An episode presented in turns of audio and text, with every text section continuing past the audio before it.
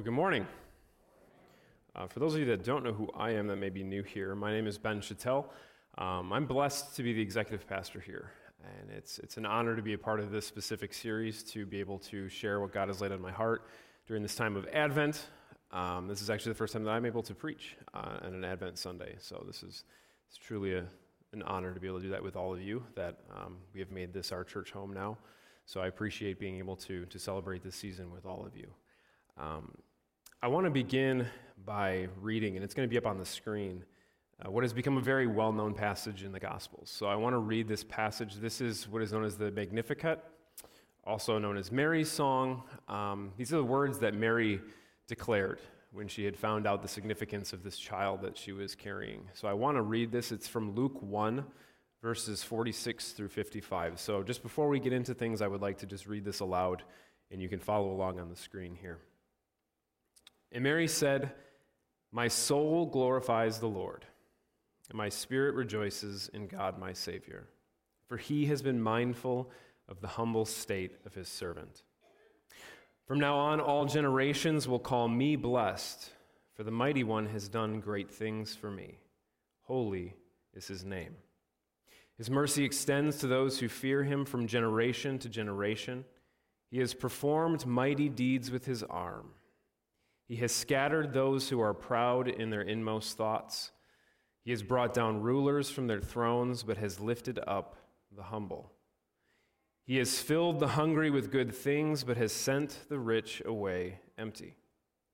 He has helped his servant Israel, remembering to be merciful to Abraham and his descendants forever, just as he has promised our ancestors. Let's pray. Gracious God, we just ask that that your word would continue to be a lamp that lights our way. We just ask, Father, that your truth would continue to illuminate our vision of your Son, Jesus. Lord, we ask that by the power of your Holy Spirit, help us to hold your word so deep in us that not only would we not only would we reject the sinful ways of this world, Lord, but that we would actually be aware of the joy that comes with experiencing the glory of Jesus our Savior, Emmanuel, God with us. It's in His name we pray. Amen. So, like I said, we're in Advent, and as Pastor Rich mentioned with the candle lighting, we're in week three. So, we've, we've talked about the gift of hope in the first week, and then we've talked about the gift of peace. And if you haven't been able to tell from the readings and the passages, that, that today we're going to talk about the gift of joy. Can, can I start can I start our time together with a little bit of a confession? I had way more trouble putting together a message about joy than I ever would have anticipated this week. I really, I really struggled to figure out from the passages like what, what is needed to be said here. What, what does God need to reveal to me? What does God need to reveal to us? And I really struggled on putting the pieces together to talk about joy which obviously, I mean, when you look around in the building, you see all the Christmas decorations. I have an office full of hot cocoa and ornaments and cookies, and, and you had the kids here singing songs of joy, and you had, it was, I mean, if you have any, any idea of how Parker is a little mini me, you saw that this morning. With just, just like, no, I just don't. I'm not feeling it. I'm not feeling singing. Just kind of stands there, just like, eh, eh. Yeah, I like Christmas, but I don't want to sing. That, that, that was me this week. I'm like, I don't, how, what am I supposed to say about joy? And, and, honestly, I do really love the festivities around Christmas. Like, I, I love the, the movies, the songs, getting together with family, seeing the lights and everything. I really do love Christmas. And I know maybe that's hard to believe from a guy whose expression normally is this, that many of you have already pointed out over the last year and a half. I really do actually love this time of year. So, why, why am I struggling so much to articulate on paper how to talk about this message, this gift of joy? And honestly, what I had figured out is that with this whole idea of joy, for me, come with a lot of concerns. Because I think that, that times like this, especially with Christmas season, with holidays, a lot of times we equate the experiences and the traditions that we do enjoy, that we, we, we find a lot of enjoyment out of, we see those things, those experiences in and of themselves, as the source of joy. So when I talk about the gift of joy that we have from Christ, the gift that we have from God with us, I think a lot of times it kind of gets merged together with all of these things that we enjoy around the holidays. Think about a, think about a child opening that Christmas gift on Christmas morning. They rip it open, they open up the package, and they find exactly what they wanted on Christmas morning. The gift that they had been thinking about, the gift that they whispered to a random guy in a Bass Pro shop. They got exactly, I hope there's no kids still in here. I mean Santa. Anyways, they open up that box and it's exactly what they want. Their dreams are complete. Their life is complete. They they have everything that they need. They now have joy that will last everlasting. How much time has to go by? A week? A month? Two months? All of a sudden, that toy, that game, whatever that was, it's way, way back in, in memories past. It could have been years ago that they opened that gift, right?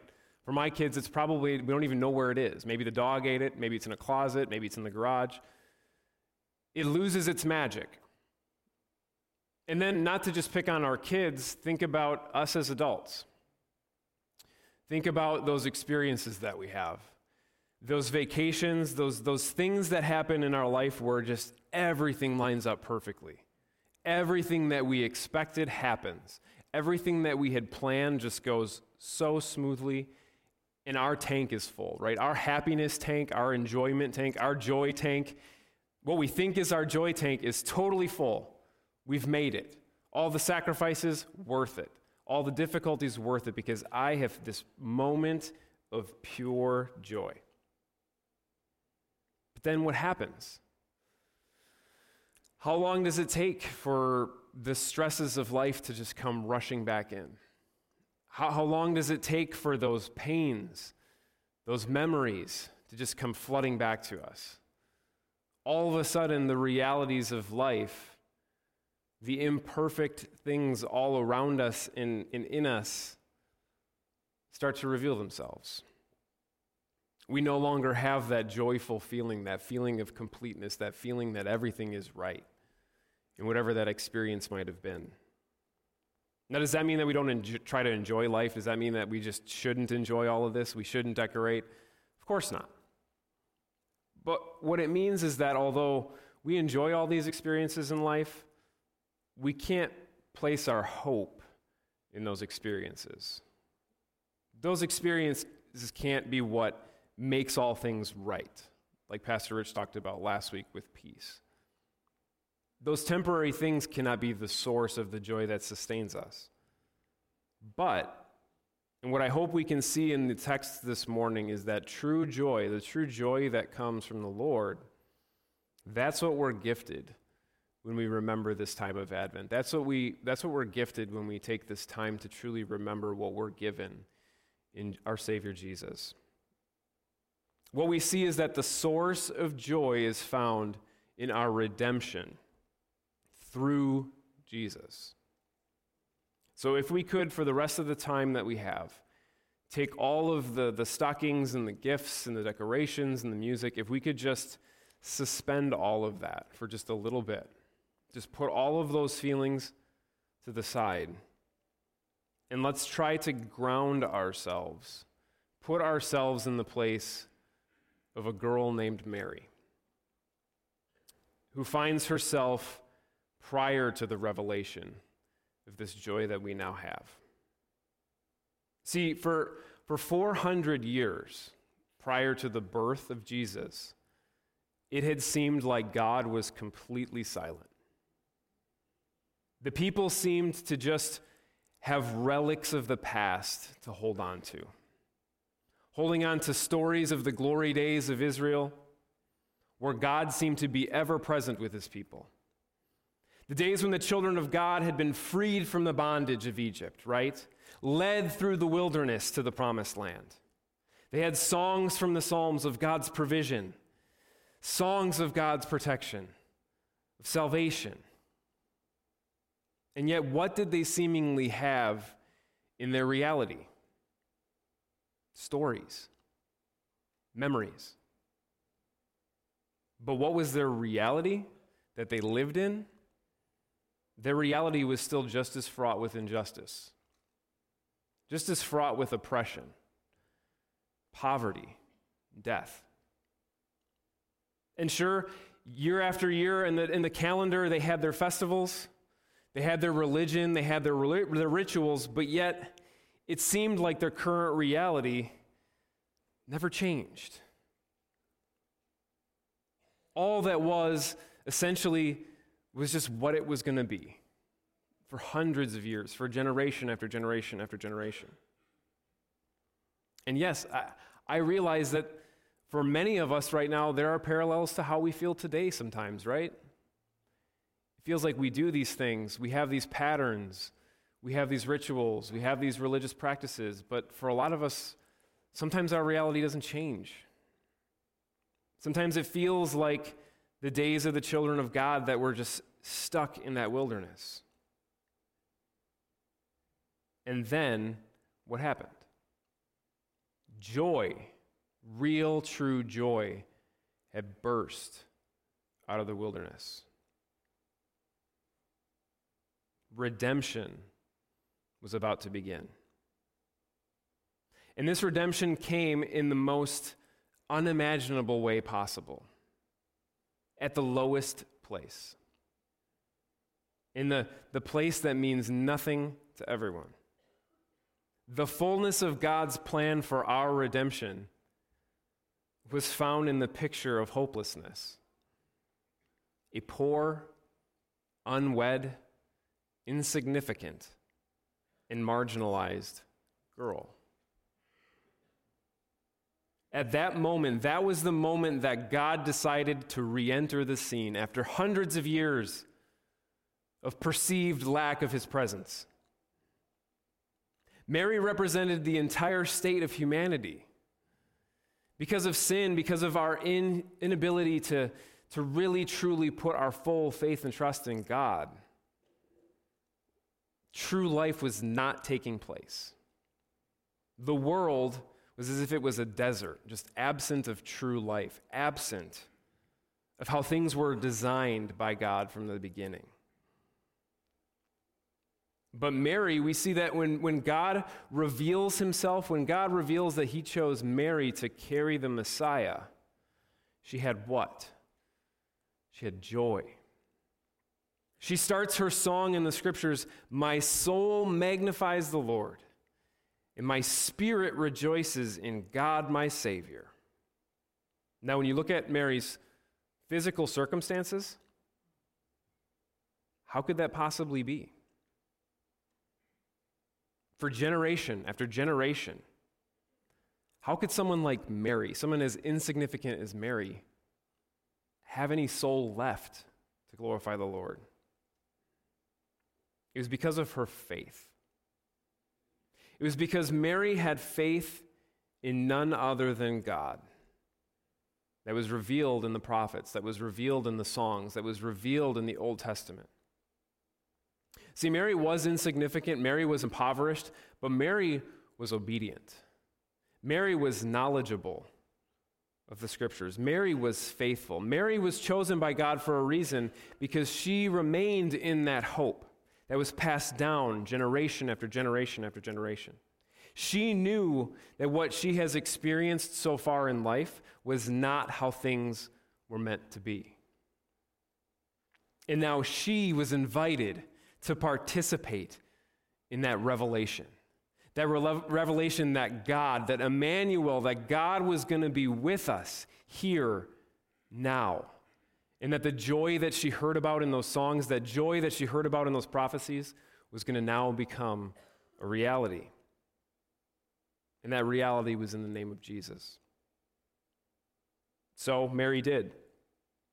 Mary carried the Messiah. Mary gave birth to our Savior, lovingly cared for him, served him. And as she did this, the circumstances of her life still didn't change all that much. the conditions around her still filled with injustice and a lack of peace. Mary raised Emmanuel, raised our Savior, without the full revelation of that perfect picture of joy that she was foretold. In the midst of ongoing hostility, ongoing oppression, that would even continue to carry on as we see in the Gospels throughout Jesus' life. Jesus, our Savior, our way of salvation, continued to be rejected to the point of being crucified as a criminal. The crime of revealing God's love to us. And in all of that, knowing all of that, Mary remained faithful. Mary remained joyful.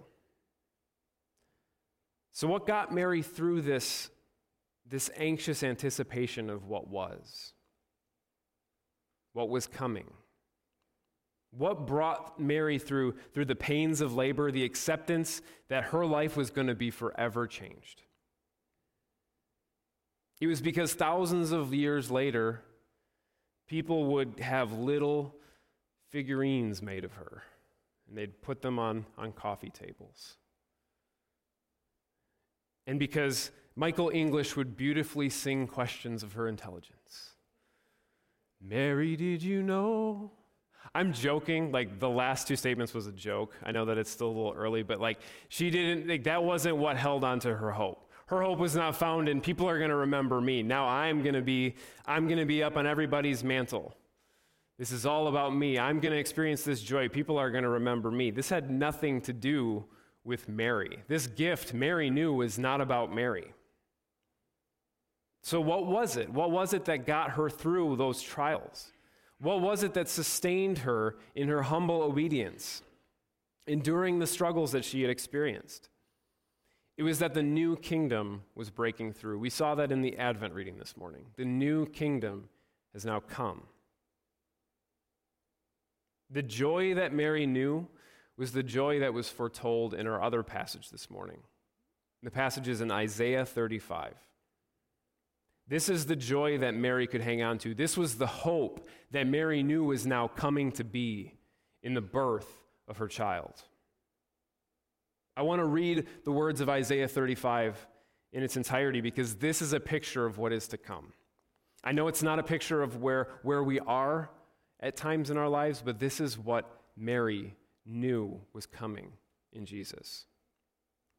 It says this The desert and the parched land will be glad. The wilderness will rejoice and blossom like the crocus. It will burst into bloom. It will rejoice greatly and shout for joy. The glory of Lebanon will be given to it, the splendor of Carmel and Sharon. They will see the glory of God, the splendor of our God. Strengthen the feeble hands, steady the knees that give way.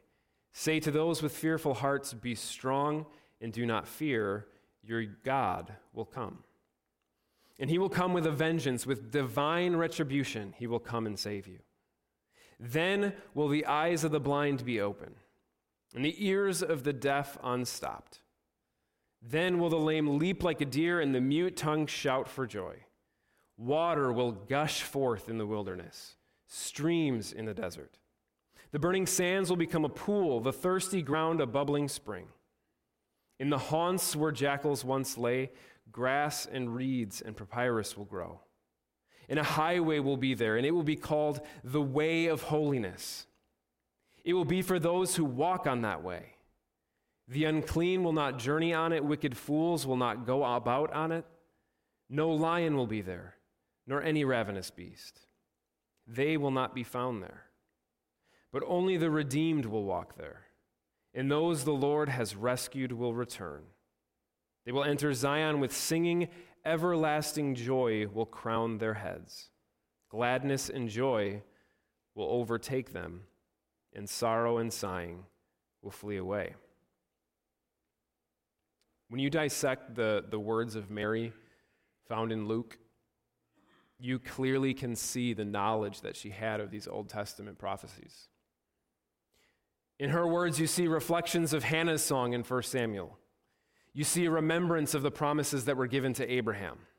You see in her words the understanding that there was a promised Messiah in the prophets, one that will bless the world with true justice. His kingdom will truly be revealed in mercy. Mary knew that this child was not given to her as something for her personal joy, that this child was not a small glimpse of blessing for her faithfulness, but that this child is the way that we saw in Isaiah 35, that way to holiness, that way to redemption. This child was the promised return of our Heavenly Father back to his beloved children. This was the prophecy that brought Mary joy in the midst of her unknown. And it's the same truth that we're invited to experience joy in today, in our unknowns. See, this text is the new creation promised to us, where all things will be made new, where the new kingdom is here, and it's revealed in the life of our Savior Jesus. See, Mary believed what, what the Dutch theologian Henri Nouwen would later come to believe about joy. He said this He said, Joy does not come from positive predictions about the state of our world. It does not depend on the ups and downs of the circumstances of our lives. Joy is based on the spiritual knowledge that while the world in which we live in is shrouded in darkness, God has overcome the world.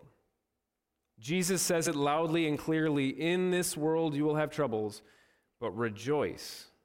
I have overcome the world. The surprise is not that unexpectedly things turn out better than expected. The real surprise is that God's light is more real than our darkness.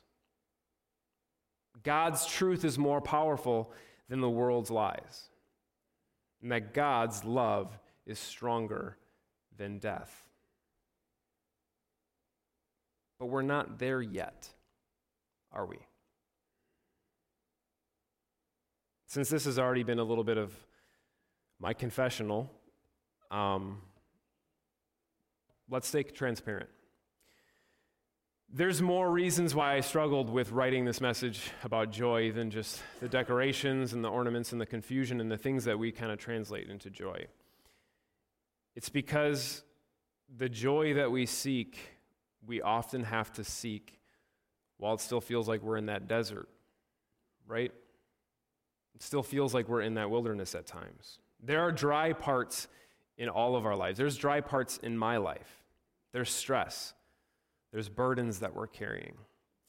Yesterday morning, I talked to my parents and comforted them and said my goodbyes to my grandmother over a speakerphone because probably any moment now, Alzheimer's will finally take her life here on earth. Those are things that we're carrying. There's a family like Pastor Rich said in the church that has said goodbye to their husband and their father this week. There's dryness in this life. There are painful realities that what is to come is not always here yet. Those, those burdens that we're carrying is not, is not that peace that God promises. But there's really, truly no amount of, of distractions and experiences that can free us from those, those painful experiences that we have. Those, those painful realities that many of us are finding ourselves in. If anything, sometimes those distractions, sometimes those things that we work so hard to, to plan and to do in spite of what we're going through, a lot of times that causes us to be so busy, so focused on other things that we lose sight of that joy that was promised.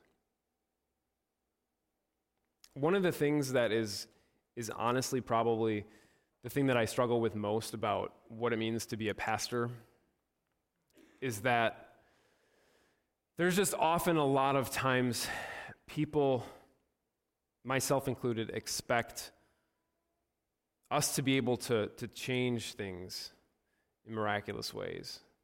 That somehow I know, or Rich knows, or other pastors, that we, we're going to know the right words to say that will just change our circumstances, that will somehow mysteriously pull us out of what is, what is causing us heartbreak, what is causing us pain. There's, there's times when the occupation of pastor has become a dispensary of things that we can't give because we're, we're in this just like you are. We're carrying these burdens just like you are. We have our pains and our, our anxieties, our struggles, but then also we're, we're in prayer for the things that you are all going through. We, we empathize. We, we invest so much time to be prepared and to be knowledgeable and to, to be available. But we can't create joy out of the deserts of some of your situations. We can't create life out of that desert. Jesus can. But that, that life that Jesus brings doesn't always eliminate or remove those circumstances, but what Jesus promises is that He's there in our midst. But sometimes that's not a satisfying answer. I mean, sometimes we honestly want circumstances in our life to just go away, right? I get that. But Jesus promises us His presence. Not always that things will change around us. And I do it. I recognize that we're hurting, we're all hurting, and that our faith can't be, can't be placed in these experiences. Our faith can't be placed in words alone, but yet I fall into that trap too. I trick myself into thinking that I can make somebody happy. I can make somebody joyful, or that I can make myself happy. I can make myself joyful we all fall into that trap of thinking that we can, in our own strength, overcome the darkness of this world. But what does that lead to? That often just leads to us feeling like we're failing, feeling like God's not present, feeling like we're undeserving of His love and of that joy and of that peace and of that hope. But that's why, as Pastor Rich said last week, we, we can't keep Jesus in the manger. We can't just put our faith in the manger, in the birth of Jesus. We also can't just find our joy in the manger. When we put away all the decorations, when we, when we put the, the nativity scene back into its box, we also can't, with that, put our hopes and put our, our source of joy and our source of peace and our source of love we can't put that away until next year. Our joy is that the Jesus that lived, and that we have four gospels of the life of Jesus.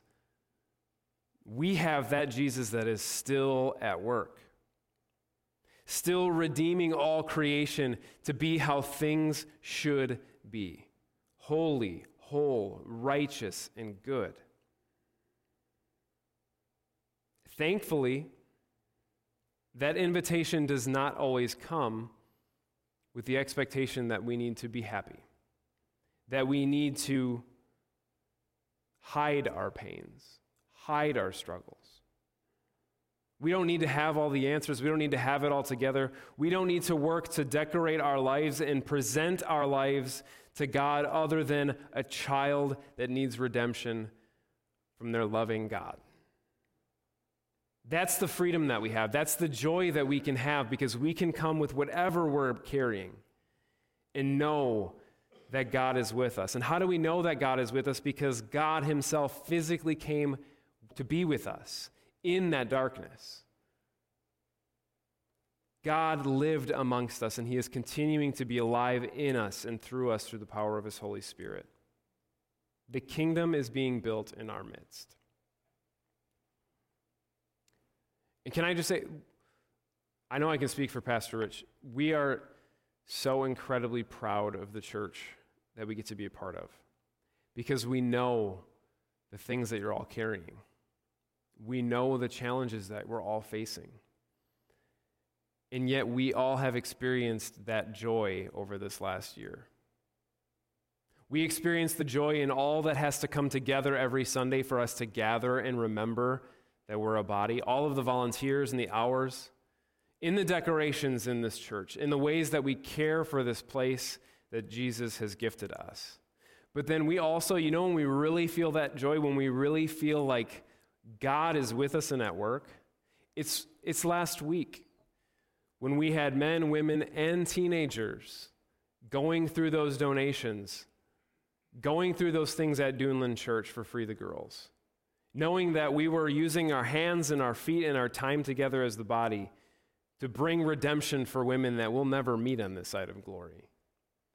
But that was joy. That was new creation. When we were pulling weeds and we were sweating and we were cleaning up trash and we were, we were making the property around Bethel Church and Gary look redeemed, that was the presence of Jesus bringing joy to a community. A community that oftentimes gets skirted around by many. But we, because we have the power of the Holy Spirit and we have Jesus Christ in us, we were able to bring that joy to that community. We had students throughout the summer in service projects, serving housing opportunities, serving the community garden, serving around our community. There are moments where you can tangibly feel the joy of the Lord. But it's when we're loving one another.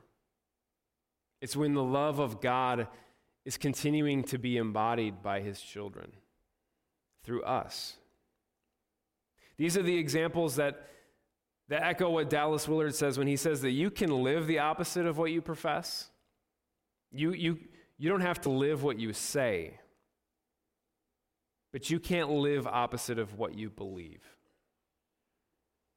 See, to believe something is, is to act as though it was true. We can hear the right things, we can say the right things, we can create an image of what we think the right thing is, and still lack joy. But we find joy when we live as though we believe. When we live as though we believe that the joy of the Lord is true. That's when we get to experience those actions, those acts of love, those, those opportunities that even in the midst of our struggles and what we're going through, we choose to believe that no matter what we face, our hope remains our joy remains. No matter how dry the desert may seem of our lives, we know that the waters of life are still coming. So, this time of year, enjoy Christmas. Enjoy all of it. Enjoy it like you would enjoy a walk on the beach. Enjoy it like you would enjoy spending time with your loved ones, eating your favorite meals, singing your favorite songs. But let's remember to not rely on those things for our joy, to sustain our hope. Because as we all know that those things aren't always promised in our lives. The joy that the Holy Spirit uses to empower us, to sustain us, to keep us, it comes from those moments when we're participating in the love of God. The love that is continuing to redeem the love that is continuing to restore, the love that's eternal. Pastor Rich is going to talk next week to kind of close out our Advent series. He's going to talk about that love. We're going to dig deeper into what the gift of love is that we have in Christ. But for God to come down, the God, the creator of the whole entire universe, the creator of everything that is good, to come down in the way that he did, to come down and live in insignificance, to be born of insignificance, that's the love that we have. That doesn't that maybe doesn't change all of our circumstances in the now, but that is the revelation. If we can believe in our hearts, if we can believe that God did that through Jesus, that's when joy begins to become born out of our lives. Because we know that despite whatever we're going through, God loves us. God loved us. God loves us. God continues to love us, and He continues to draw us home to Him.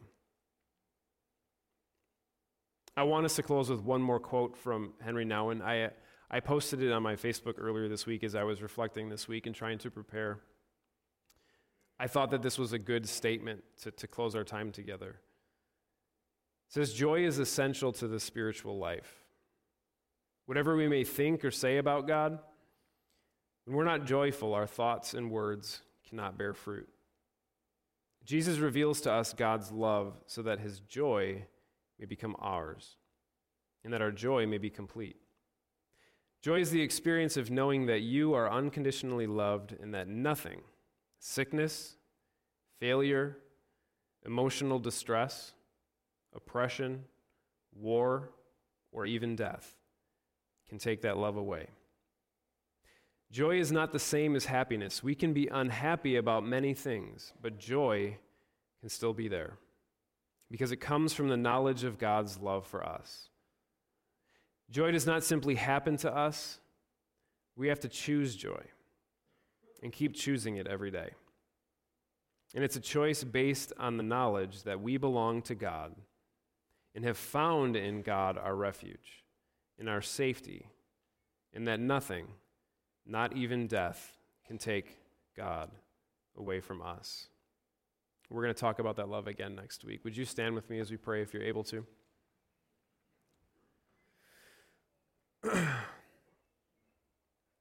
God, I know that possibly more than anybody, I needed this message. That